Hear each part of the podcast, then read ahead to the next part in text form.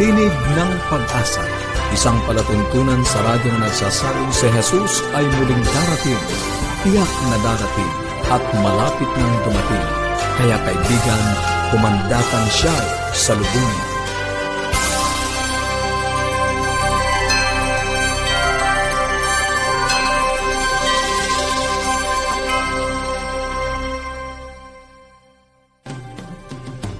Isa na namang maligaya at puno ng pag-asang pakikinig mga kaibigan. Kami po ang inyong mga lingkod, Pastor Nel Caranza, dito sa ating palatuntunang Tinig ng Pag-asa. At ako po si Meloong. Kami po ay nalulugod na kayo ay patuloy na sumusubaybay sa ating programa. Magandang araw po sa inyong lahat. Magandang araw po at samahan niyo po kami sa loob ng 30 minuto upang atin pong talakayin, pag-usapan ang mga makapagpapabuti ng ating relasyon at samahan sa ating mga tahanan at higit sa lahat ang pagtuklas ng pag-asang nagmumula sa salita ng ating Panginoon Diyos. Binabati natin ang ilan sa ating mga taga-subaybay, si Nestor Ponsalan Hello at, po. at June Kimbo Odtuhan. Maraming salamat sa inyo pong patuloy na Pakikinig. pagtangkilik at pakikinig sa ating palatuntunan.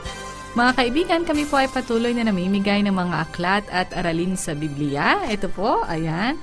Kung nais niyo pong makatanggap, makipag-ugnayan lang po kayo sa amin. Maaari po kayong tumawag or mag-text ang atin pong mga numero. Sa Globe, 0917-1742777. At sa Smart,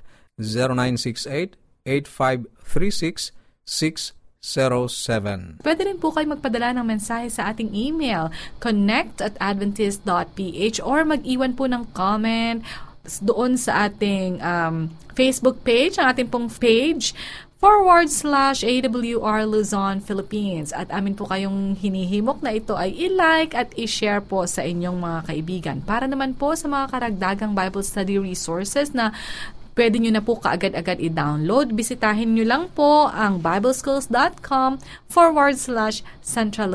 Kami po ay malulugod na kayo ay makipag-ugnayan sa amin at Text na po o kaya ay magpadala na po ng mga messages at magagala kaming padalhan kayo ng mga aralin sa Biblia at ng ah, ipinamimigay nating mga aklat. Sa Buhay Pamilya, makakasama pa rin natin si Ma'am Delba de Chavez sa serye na kanya pong pinasimulan Ideas to Invigorate Relationship sa pagtalakay sa panibagong paksa, It's Good to Be Me.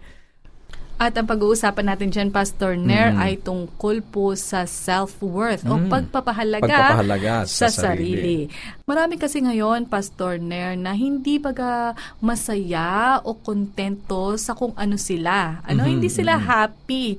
Kaya nga yung topic natin ngayon ay It's Good to Be Me. Kasi marami silang nakikita na parang Minsan, it makes them feel bad, or lugi sila, or malas sila, or sana ako din, buti pa siya, ganon. Yung mga ganong isipan na kumaga lalong nagpapababa ng ating pagtingin at pagpapahalaga sa ating sarili. Although, Pastor Nair, meron naman yung nasa kabilang dulo na ang tingin naman nila ay they're the best, ano? Na sila na lahat, ano? So, ngayon po, ang pag-uusapan natin ay ano ba talaga ang basihan nitong pagpapahalaga sa sarili, ito ba ay sa kung anong meron tayo, anong itsura natin, anong nagagawa natin, at paano po tayo makakadevelop ng isang malusog at positibong pagpapahalaga or pagtingin sa sarili. At ah, tutukuyin din po natin kung Paano, paano, rin tayo, naman tayo. Yes. makakatulong sa iba, ano, o kaya sa ating mga anak, na magkaroon ng positibong pagpapahalaga sa kanilang sarili. Yes. Ito mga kaibigan ay pre-recorded po na talakayan. Ibigay natin ang panahon kay Tita Deng. yung mga nakikita natin, mga naririnig natin, at saka nababasa, Mm-hmm. nako, may impact talaga sa buhay natin yan. At saka, naiisip natin, ay sana ako ganun din. Yes. Yeah. Kahapon, pinag-usapan natin ang tungkol din sa thoughtful giving. Gusto kong balikan yon Kasi, kumusta? Meron ka bang pinaligaya kahapon? Kasi yung thoughtful giving, yung magbibigay ka dahil uh, yung isip mo ba na I was thinking of you with love. Naisip ko lang, gusto kitang paligayahin. Yon, walang ibang dahilan. Kaya thoughtful giving yun eh. Okay, so may connect yun sa topic natin ngayon. Kasi yun bagang, yung feeling mo, masaya ka rin sa sarili mo. Kaya gusto mo rin, maligaya rin yung ibang tao. Kaya, yung pagpapahalaga mo sa sarili mo, ay magagawa mo rin sa iba yon. Kung talagang meron kang healthy self-worth. Yan. Si John Powell sa kanyang book na The Secret of Staying in Love, ganito ang sinabi niya, There's one need so fundamental and so essential that if it is met, everything else will almost certainly harmonize in a general sense of well-being. Ano kaya yun? Yung pangangailangan na yon. Sabi niya, pag itong pangangailangan na ito ay properly nourished, mm-hmm. nako magiging malusog at napakasaya ang isang tao. Kaya ito yun, pangangailangan ito, ito yung tunay na malalim na pag-ibig sa sarili. Self-love, sabi natin yon, di ba? Maligayang tinatanggap ang sarili self-acceptance yon. At totoong pagpapahalaga sa sarili. So, talagang self-worth. Yan. Pinapahalagahan mo. Na pag meron ka talaga nito, yung need na ito at na-nourish ito, nagbubunga ito ng panloob na pagdiriwang. At doon mo sasabihin niya, hey, it's good to be me. Yan. Ako'y natutuwa. Ako. Ito ako. Yan. Mm-hmm. I'm very happy to be me. Yan. Bakit kaya importante yung pagpapahalaga sa sarili? Yung tama, ha, na pagpapahalaga. Kasi yung iba talagang sobrang pinahalagahan yung sarili. Ay ano na yon ibang klase melo anong Tita Deng parang Mm-mm. napaka fine line minsan nung pagpapahalaga yes. sa sarili tsaka yung pagiging conceited. Yeah. ano Yun na nga eh. Kaya yes. sabi diyan appropriate feelings. Mm-hmm. Kaya dapat appropriate na feelings. Kasi it can contribute to a person's self-respect. Paggalang sa sarili. And then, may kumpiyansa ka. Yes. Confident. Tapos, uh, may dignidad. Okay? At doon, yung pangkabuang kalusugan, yung pakiramdam mo na, ay, ako'y napakasaya. Mm-hmm. Ah, walang walang masamang tinapay, sabi nung iba. Pero by contrast, meron namang mga tao na they don't feel good about themselves. Mm-hmm. At sila'y napipigilan dahil dun sa mga feelings of insecurity.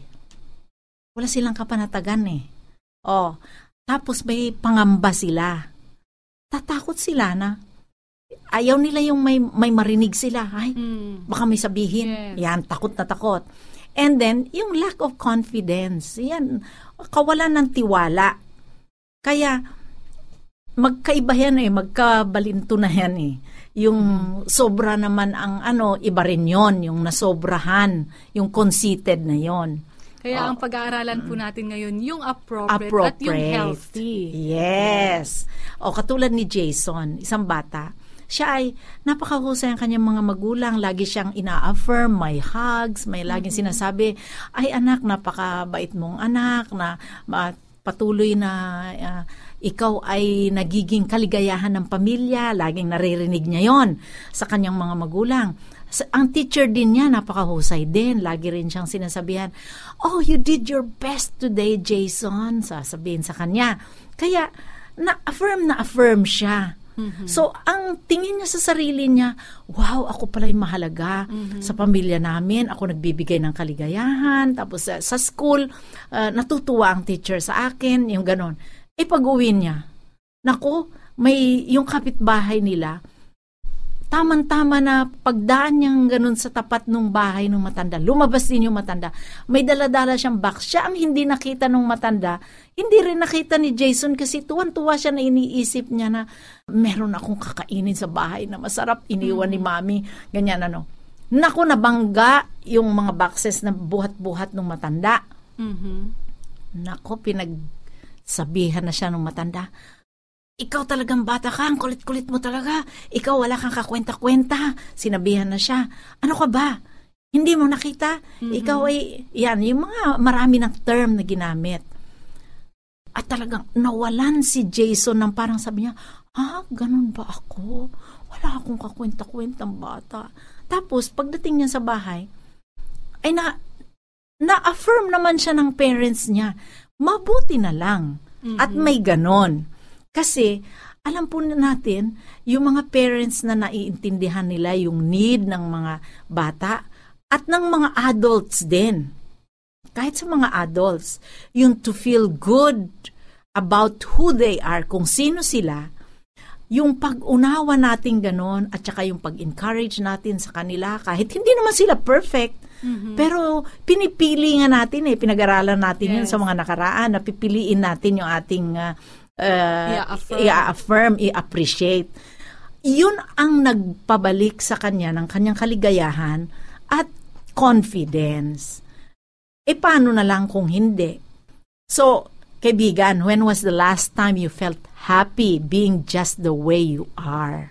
O, kailan yung huli na ligayang-ligaya ka na, ay, salamat at ginawa akong ganito ng Panginoon. Ginawa akong maputi ang buhok. Okay.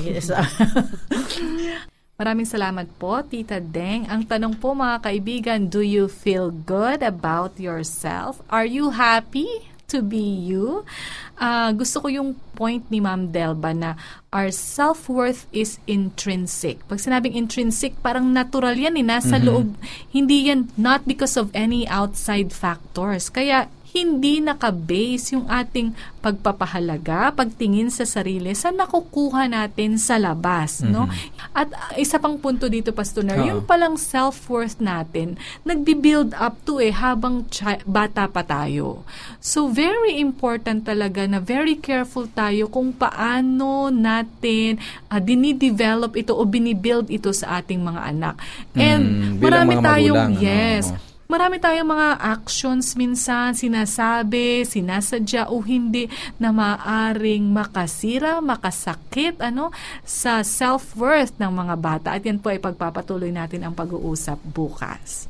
Kaya kung mayroon po kayong mga katanungan o anuman po ang nais ninyong iparating kay Ma'am Deng at sa amin, maaari po kayong makipag-ugnayan. Ito pong ating mga numero. Sa Globe, 0917-1742777 at sa Smart, 0968-8536-607. Or mag-iwan po ng mensahe sa comment box sa ating page forward slash AWR Luzon, Philippines or mag-send ng email sa connect at adventist.ph.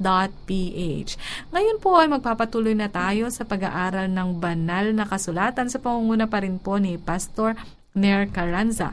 Ang atin pa rin pong series ay Apokalipsis ngayon at ito ang panibagong paksa, ang pagbabalik ni Jesus. Ito na po ang ika-anim na bahagi. Dakilang puting trono. Dadako na po tayo sa pag-aaral. Bigyan natin ng panahon kay Pastor Nair.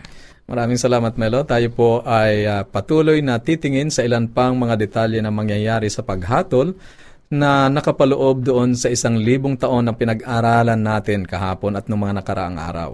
Ito ay hindi paghatol na para bang ang mga naligtas ang nagpapasya, kundi pinatutunayan lamang nila na ang desisyon ng Diyos ay matuwid at makatarungan, Melo. Ang mga patay kay Kristo ay nabuhay na magbuli sa simula ng isang libong taon. Pagkatapos ay sinasabi sa Apokalipsis, Kabanatang 20, Talatang 5, ang natitirang mga patay ay hindi nabuhay hanggang sa natapos ang isang libong taon. Ang binabanggit na natitirang mga patay dito ay ang mga makasalanan, makasalanang hindi tinanggap ang pagliligtas ni Jesus. Ang tanong ay bakit sila bubuhaying muli? Babasahin natin yan sa talatang pito ng Apokalipsis, Kabanatang 20. At kung matapos na ang isang libong taon, si Satanas ay pakakawalan sa kanyang bilangguan. Uh, pagkatapos ng isang libong taon ay kailangang pakawalan si Satanas. Sa pagtatapos ng isang libong taon, bababa ang ating Panginoong Yesus kasama ang mga banal na nasa loob ng bagong Jerusalem. Bubuhayin ang mga makasalanan at kapag ang mga masasama ay binuhay na maguli, magkakaroon sila ng ilang sandali sa mundong ito na wasak. Iyon ang paraan kung paano magiging malaya si Satanas mula sa kanyang bilangguan. Malaya na uli siyang makapang dadaya melo. Kasi may mga tao na na makakasama niya, yung mga makasalanan na nabuhay sa pagtatapos ng isang libong taon. meron na naman siyang malilin lang. Sa mga talatang 8 hanggang 10 ng Apokalipsis, kabanatang 20 pa rin, ay mababasa natin na pagkatapos ng pagkabuhay na uli ng mga masasama, si Satanas ay pakakawalan. Pakibasa natin ito, Melo. Lalabas upang dayain ang mga bansa na nasa apat na sulok ng lupa sa Gog at sa Magog upang tipunin sila para sa pakikidigma. Mm. Ang bilang nila ay gaya ng buhangin sa dagat. Umakyat sila sa malawak na lupa at pitaligiran ang kampo ng mga banal at ang lunsod na minamahal. Ayan, binabanggit dito ang Gog at Magog at ang kampo ng mga banal ang lunsod na minamahal ang bagong Jerusalem. Sa lumang tipan Melo, ang Gog at Magog ay mga kalaban ng Israel. Ngunit ngayon, ang Israel ng Diyos ay binubuo ng lahat ng sumusunod kay Jesus o ang tinatawag na spiritual Israel. Gayon din, ang Gog at Magog ay naging pandaigdigang kaaway ng bayan ng Diyos. Ang bagong Jerusalem ay bababa sa lupa kung saan ilulunsad ni Satanas ang kanyang panghuling pag-atake laban sa Diyos at sa kanyang bayan. Pagkatapos sa talatang siyam at sampo, ang sabi roon ang apoy ay bumaba mula sa langit at sinupok sila, at ang diablo na nanlinlang sa kanila ay itinapon sa lawa ng nasusunog na asopre kung saan itinapon ang hayop at ang huwad na propeta. Dito sa pagkakatong ito, ang apoy ay bumaba mula sa langit at tinupok sila kasama si Satanas, ang hayop at huwad na propeta. At ang mundong ito ay naging lawa ng apoy. Ito ang tinatawag na impyerno. Hindi sa kung saang lugar, kundi ang lupang ito mismo. Bukas yan ang ating paksang pag-aaralan. Balikan muna natin ang tagpo pagkatapos ng isang libong taon. Ang lahat ng masasama na nabuhay sa mundong ito ay bubuhayin. Titipunin sila ni Satanas at pangungunahan upang palibutan ang kampo ng bayan ng Diyos. Ang Apokalipsis, Kabanatang 21 at Sakarayas, Kabanatang 14 ay parehong nagsasabi na ang banal na lunsod, ang bagong Jerusalem, ay bumaba mula sa Diyos mula sa langit. Sa pagkakataong iyon, dito na ilalapat ni Jesus Melo ang kanyang mga paa sa bundok ng mga olibo mm-hmm. at ito ay magiging isang malaking kapatagan at bababa doon ang banal na lungsod. Sang-ayon yan sa Sakarayas, Kabanatang 14, Talatang 4. Ang mga banal sa lahat ng kapanahunan ay nasa loob ng bagong Jerusalem, ang kapitulyong lunsod o capital city ng universe ay bumaba sa mundong ito. Yun ay sa pagtatapos ng isang libong taon. Balikan natin ang mga kaganapan. Ano po, sa loob ng isang libong taon ay tatahan tayo Mm-mm. kasama ng Diyos sa langit. Ngunit, Pagkatapos ng isang libong taon, Melo, ang ating Panginoong Iso Kristo at ang mga banal na nasa loob ng banal na Jerusalem ay bababa sa lupa. At ang Diyos ay tatahan kasama ng tao. Pag natapos ng linisin ang sanlibutang ito. Ang masasama naman na nabuhay mm-hmm. na maguli ay makikita ang banal na lungsod mm-hmm. at ang mga banal na nasa loob. Mapapagtanto nila kung ano ang kanilang pinalampas. Mm. Ngunit, muli silang dadayain ni Satanas. Ngayong nabuhay na muli ang masasama, siya ay, ito yung sinasabing, mm. pinakawalan siya ng, ng sandali. Panahon, oh, yes. Sandali. Sapagkat ngayon, meron na uli siyang madadaya. Mm-hmm. Lilinlangin niya ang mga tao sa pag-aakalang siya ang bumuhay sa kanila at sila sa pamamagitan ng kanyang kapangyarihan ay maaaring lupigin ang banal na lungsod. Yun ang gagawin hmm. nila at ariin ito para sa kanilang Yun. sarili. Yun ang ibig sabihin, Melo, ng pinakawalan si Satanas pagkatapos ng isang libong taon. Mm-hmm. Ilang sandali, malaya na naman siya para dayain yung mga taong kasama niya na mga masasama. Sinasabi ng Biblia na sila ay napakarami tulad ng mga buhangin sa dagat lahat ng masasama na nabuhay sa lahat ng panahon ng kasaysayan ng mundong ito ay naroon. Sila ay buhay at mm-hmm. susubukan nilang sakupin ang lunsod ng Diyos, ngunit sinasabi ng Biblia na ang apoy ay bumaba mula sa langit at natupok silang lahat. Ang mga makasalanan kasama si Satanas. Ang magandang balita, Melo, ang propesiya ay hindi nagtatapos doon sa isang nasusunog na sanlibutan. Mm-hmm.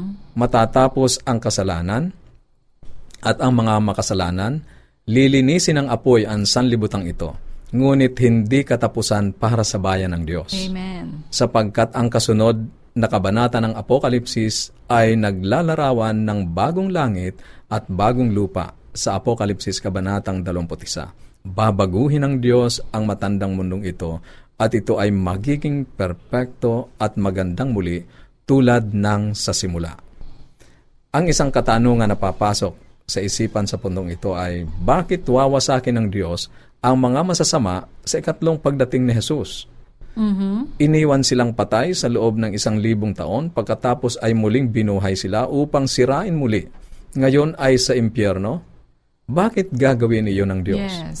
Bakit hindi niya hinayaan na manatiling patay na lamang sila?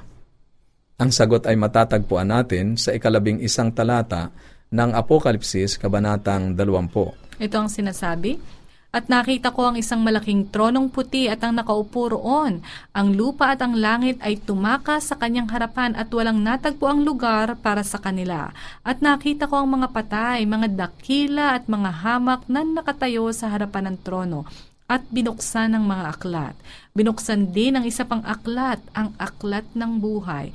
At ang mga patay ay hinatulan ayon sa kanilang mga gawa, ayon sa nakatala sa mga aklat. Narinig po natin ang dahilan kung bakit muling bubuhayin ng Diyos ang masasama. Mahirap na hatulan Melo yung patay, ano? So kailangang humarap sila sa lahat o harapin nila kung ano yung kanilang ginawa habang sila ay nabubuhay pa. Ang dahilan kung bakit bubuhayin muli ang mga masasama sa ikatlong pagbabalik ng ating Panginoong Yesus ay kaparehong layunin ng isang libong taon. Ito yung pinag-aralan natin ng paghatol nung nakaraan. Mhm, Ito ang yes. pangwakas na hakbang ng Diyos sa pagbibigay katuwiran sa kanyang pagkadiyos. Inaalis nito ang kahuli-hulihang pag-aalinlangan na maaaring nasa isip ng sino man. Haharapin ng mga makasalanan ang kanilang mga ginawa at doon sa binasa ni Melo ay binuksan ang mga aklat. Binuksan din ang isa pang aklat, ang aklat ng buhay at ang hindi mga natagpuan doon sa aklat ng buhay ay hinatulan ayon sa kanilang mga gawa, ayon sa nakatala sa mga aklat. May record, kaya hindi maaaring magkamali. Ngunit kailangang makita yung record para patunayang hindi nagkamali ang pagpapasya. Sinasabi ng Biblia na bago sirain ang masasama, ang bawat tuhod ay yuyukod at bawat dila ay ihahayag na si Heso Kristo ay Panginoon. Alalahanin, nakasama rito ang lahat ng masasama na nabuhay. Kailangan nilang tumayo sa harapan ng dakilang puting trono ng paghatol at kailangang sumagot para sa kanilang naging buhay dito sa sanlibutan. Ang lahat ng kanilang nagawa ay ihaharap sa kanila at sa wakas ay aaminin nila na ang Diyos ay makatarungan at matuwid sa paghuhukom na kanyang igagawad sa kanila. Maging si Satanas mismo, Melo, mga kaibigan, ay aaminin na siya ay nararapat na puksain.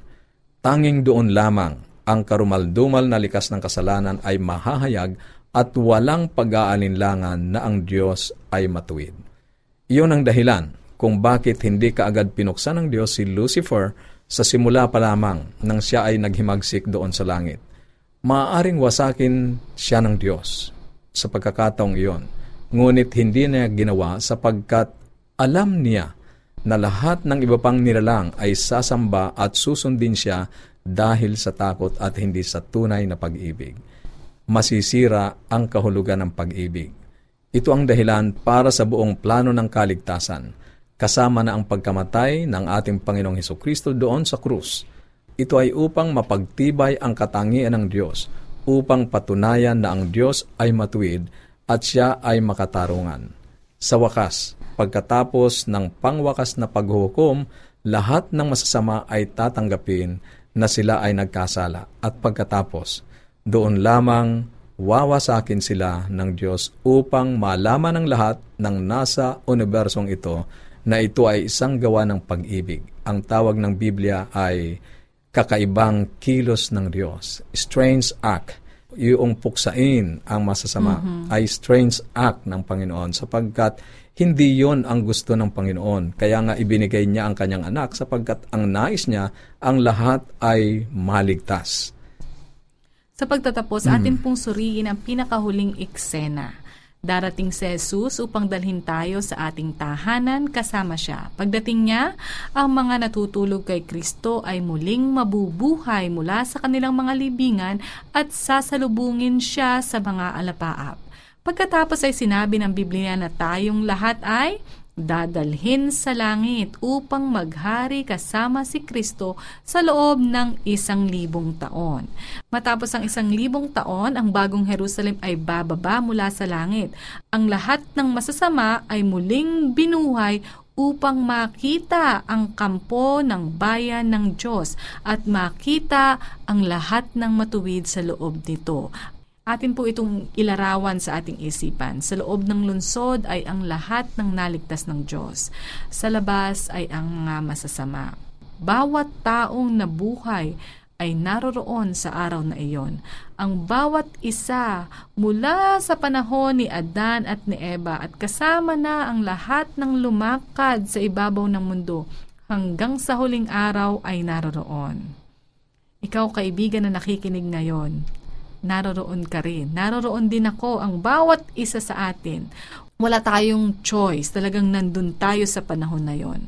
Ang tanging pagpili na meron tayo ay kung saang panig tayo ilalagay. Mm-hmm. Tayo ba ay bahagi ng nasa loob ng bayan ng Diyos o yung mga nasa labas? Napakabuti po ng Diyos mm-hmm. na ang kanyang nais ay ang lahat ay magsisi upang lahat tayo ay maligtas. At ibinigay niya ang lahat, uh, Melo, para walang maging dahilan yes, na hindi tayo Amen. maligtas. Tanggapin lang natin sa pananampalataya ang sakripisyo ng ating Panginoong Heso Kristo at ang kaligtasan ay matatamo natin sapagkat yan ang gusto ng ating Panginoon para sa atin. Kung mayroon po kayong mga katanungan o anuman ang nais ninyong iparating sa amin, maaari po namin kayong matulungan sa pagpapatuloy ng mga pag-aaral sa Biblia. O kaya ay nais ninyo ng mga aklat at aralin sa Biblia. Huwag po kayong uh, mag-second thought na tumawag or mag-text ang atin pong mga numero. Sa Globe, 0917-1742-777. At sa Smart, 0968 8536 0917. Or mag-send po ng email sa connect at adventist.ph. Maaari nyo rin pong i-like, i-share ang ating pong Facebook page forward slash AWR Luzon, Philippines. Muli, nagpapasalamat po kami sa inyong pagsubaybay at sa atin pong pansamantalang pag-iwahiwalay. Baunin natin ang salita ng ating Panginoong Diyos sa Apokalipsis, Kabanatang 22, Talatang 20, ang nagpapatutuo sa mga bagay na ito ay nagsasabi, Oo, darating ako. At habang inaantay natin ang kanyang pagdating, panghawakan natin ang kanyang mga salita, sa Isaiah 59.1, Narito ang kamay ng Panginoon ay hindi maikli na di makapagliligtas, ni hindi mahina ang kanyang pandinig na ito'y hindi makaririnig. Bukas po muli.